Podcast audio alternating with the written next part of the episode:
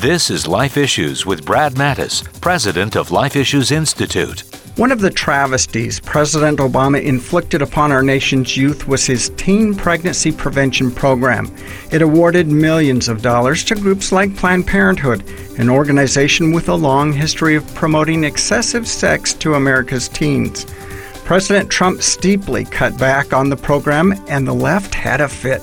Now, after five years, the results are in. More than 80% of the students involved in Obama's program were actually worse off than they were before or experienced no improvement.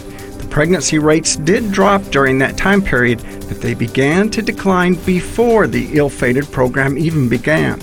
President Trump is asking Congress to eliminate it entirely and divert the money into a program promoting abstinence. Like us on Facebook at Life Issues and stay informed, more informed than you've ever been.